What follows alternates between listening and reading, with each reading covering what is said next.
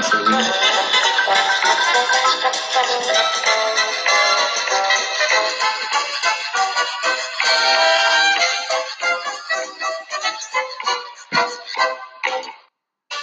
a tutti ragazzi, ben ritrovati a questo nostro consueto spazio condiviso eh, in cui cercheremo di eh, andare ad analizzare quelle che sono state le ultime due partite della nostra squadra contro il Braga e contro il Benevento. Diciamo due partite dall'esito diametralmente opposto, in quanto col Braga si è visto diciamo, sostanzialmente un buon gioco, mentre col Benevento è, eh, abbiamo assistito all'ennesima involuzione sia dal punto di vista del risultato che dal punto di vista del gioco, che ci ha poi fatto ripiombare in quella mediocrità di cui eh, parlavamo nelle puntate precedenti. Siamo sempre noi, Federico, Manuel e mh, questa puntata ecco, mh, ci servirà un po' per eh, analizzare questo periodo. Come l'ha vista la squadra?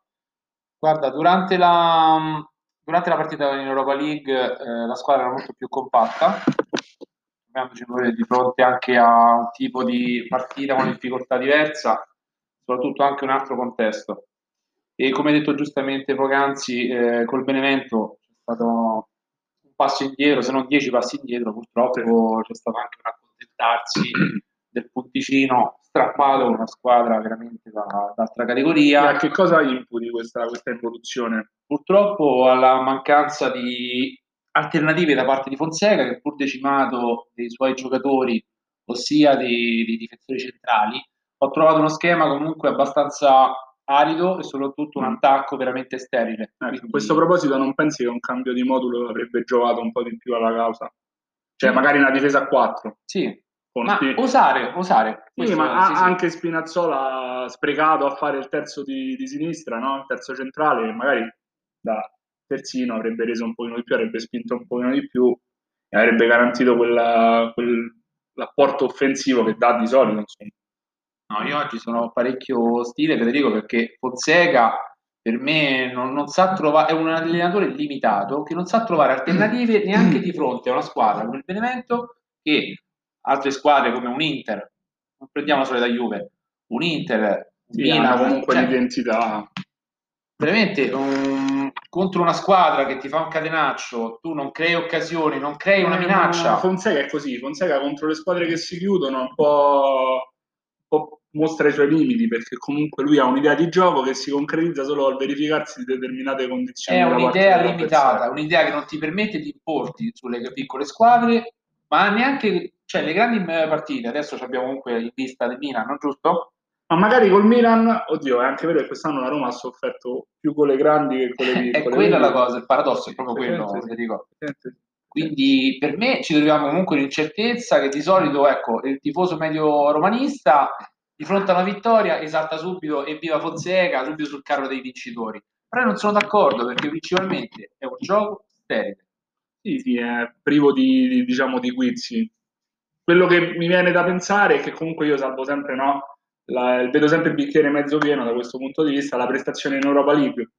Quella mi ha dato un po' di fiducia. È chiaro che poi non è possibile questa altalena di risultati, questa altalena di... Non c'è continuità, hai detto bene. No, è chiaro, questo è purtroppo il problema di, di questa squadra. E probabilmente, come dici tu, il, la causa è da cercarsi nel, nella guida tecnica.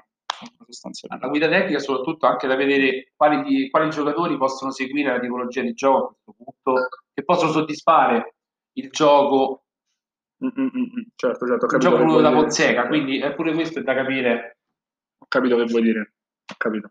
Eh, purtroppo è questo, purtroppo ecco, questi sono i temi sui quali svilupperemo questo, questo spazio consueto.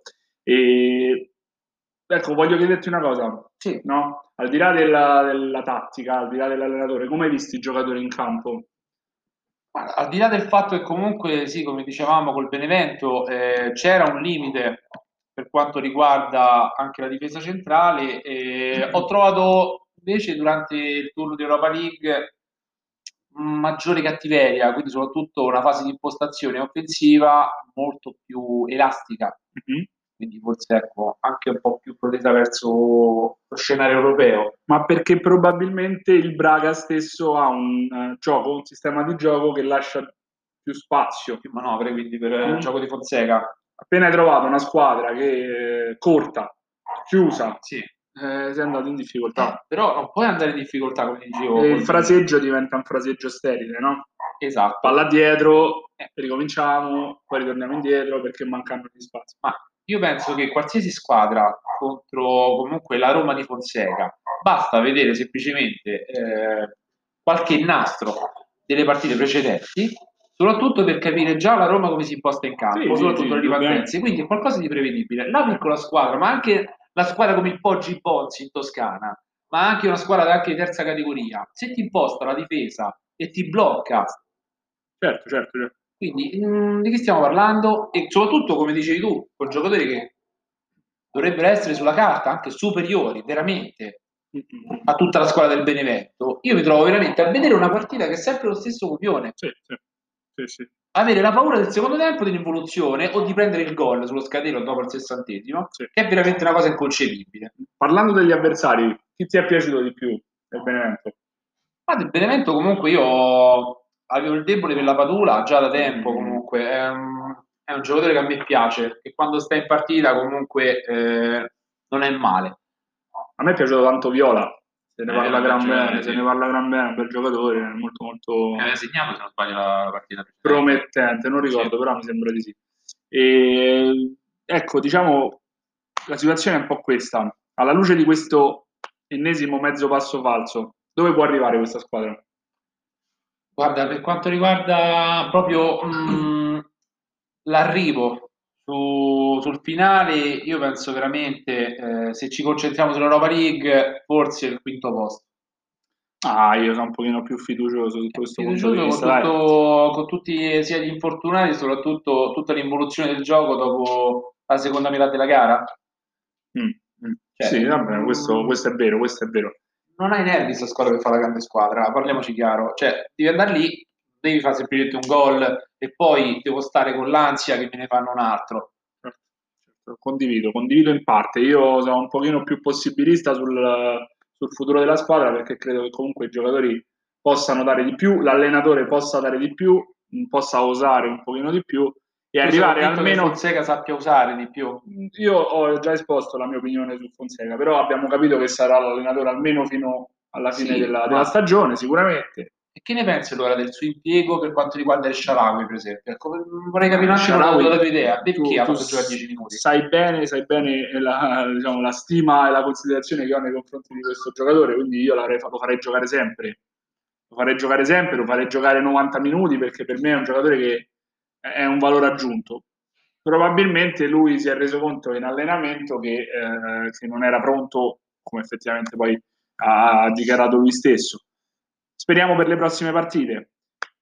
Chi, vedi, chi vedi sulla panchina della Roma al prossimo anno? Dai, a bruciapelo. Bruciapelo abbiamo sentito comunque di quella falsa notizia che c'è stata di Allegri comunque durante una trattativa di, di calciomercato. Ah, quella è una cosa Tu lo sai comunque, eh, il mio sogno sarebbe sempre di vedere Ancellotti sulla panchina eh, della Roma. No, Ancellotti non verrà mai. Però all'Everton sta andando molto bene, quindi non, eh, non penso che vedremo realmente comunque la, cioè, la possibilità di vedere Carletto sul... cioè è un mio sogno comunque serve ognuno di noi ha il suo no? sì sì il, il tuo lo sappiamo molto bene il mio è il mister Di Certaldo mister 4231 lo sappiamo no?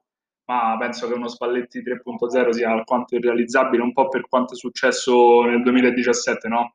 con l'addio di, del capitano, con l'imminente fiction, che non so se hai seguito, ma sì. sarà sostanzialmente incentrata sulla diatriba Totti Spalletti sì, in maniera sì, del tutto immotivata e quindi penso che lui sia abbastanza indispettito perché difficilmente. Ma sa poi... comunque che la piazza, la piazza, romana è una piazza molto calda, soprattutto non ti perdoneranno mai. Sotto certi aspetti è anche un po' limitata la piazza romana. Sì, perché... sì, come abbiamo detto anche, visto l'episodio che è successo di Pellegrini immobile. Sì, esatto, ecco, quella è proprio la testimonianza di quanto poi la città di Roma sia poi una città ancora provinciale sotto certi punti di vista. Perché, limitata, non europea, ecco.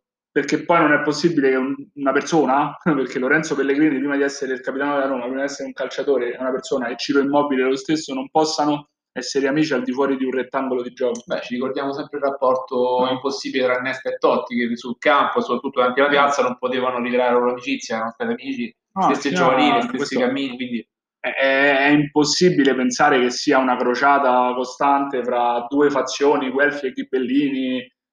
Siamo in un calcio che ha cambiato, ha cambiato pelle, insomma, c'è la rivalità, ma è rivalità sportiva, è rivalità di campo, poi al di fuori sono uomini, sono persone che hanno il diritto di...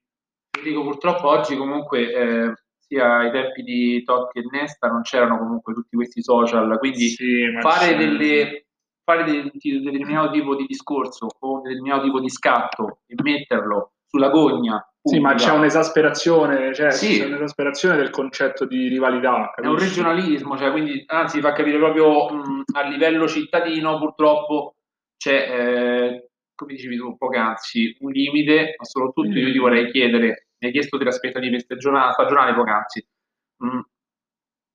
Tu invece, al di là di, di Spalletti proprio, che tipo di gioco con questa rosa vorresti vedere alla Roma? Eh, sicuramente un gioco più veloce, un gioco più verticale, sì. meno palla indietro, più propositivo, che per certi aspetti è anche visto con Fonseca, ma con un determinato tipo di avversario. Io...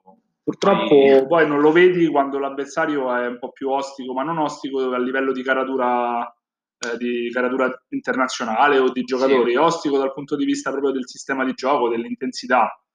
Purtroppo questo è il grosso io... limite. Guarda, poi concludiamo io comunque spero che con eh, il nuovo presidente avremo comunque un cambio di marcia, ma anche maggiore autorità per quanto riguarda anche la, la scelta e la fiducia nel tecnico. Sì, cioè, chiaro, qui serve chiaro. il grande nome e soprattutto non aver paura di spendere più di 2 milioni. Sì, eh, questa e... fase è un po' una transizione, stiamo un attimo risanando un po' quelli che sono stati gli scempi del passato, adesso sì ripartirà piano piano, insomma la volontà c'è, la presenza c'è, quindi... Anche un'ossatura maggiore, ma serve comunque una rosa che all'inizio dell'anno deve essere militante su ben tre competizioni, soprattutto Coppa Italia, campionato e di Coppa, quindi semplicemente questo.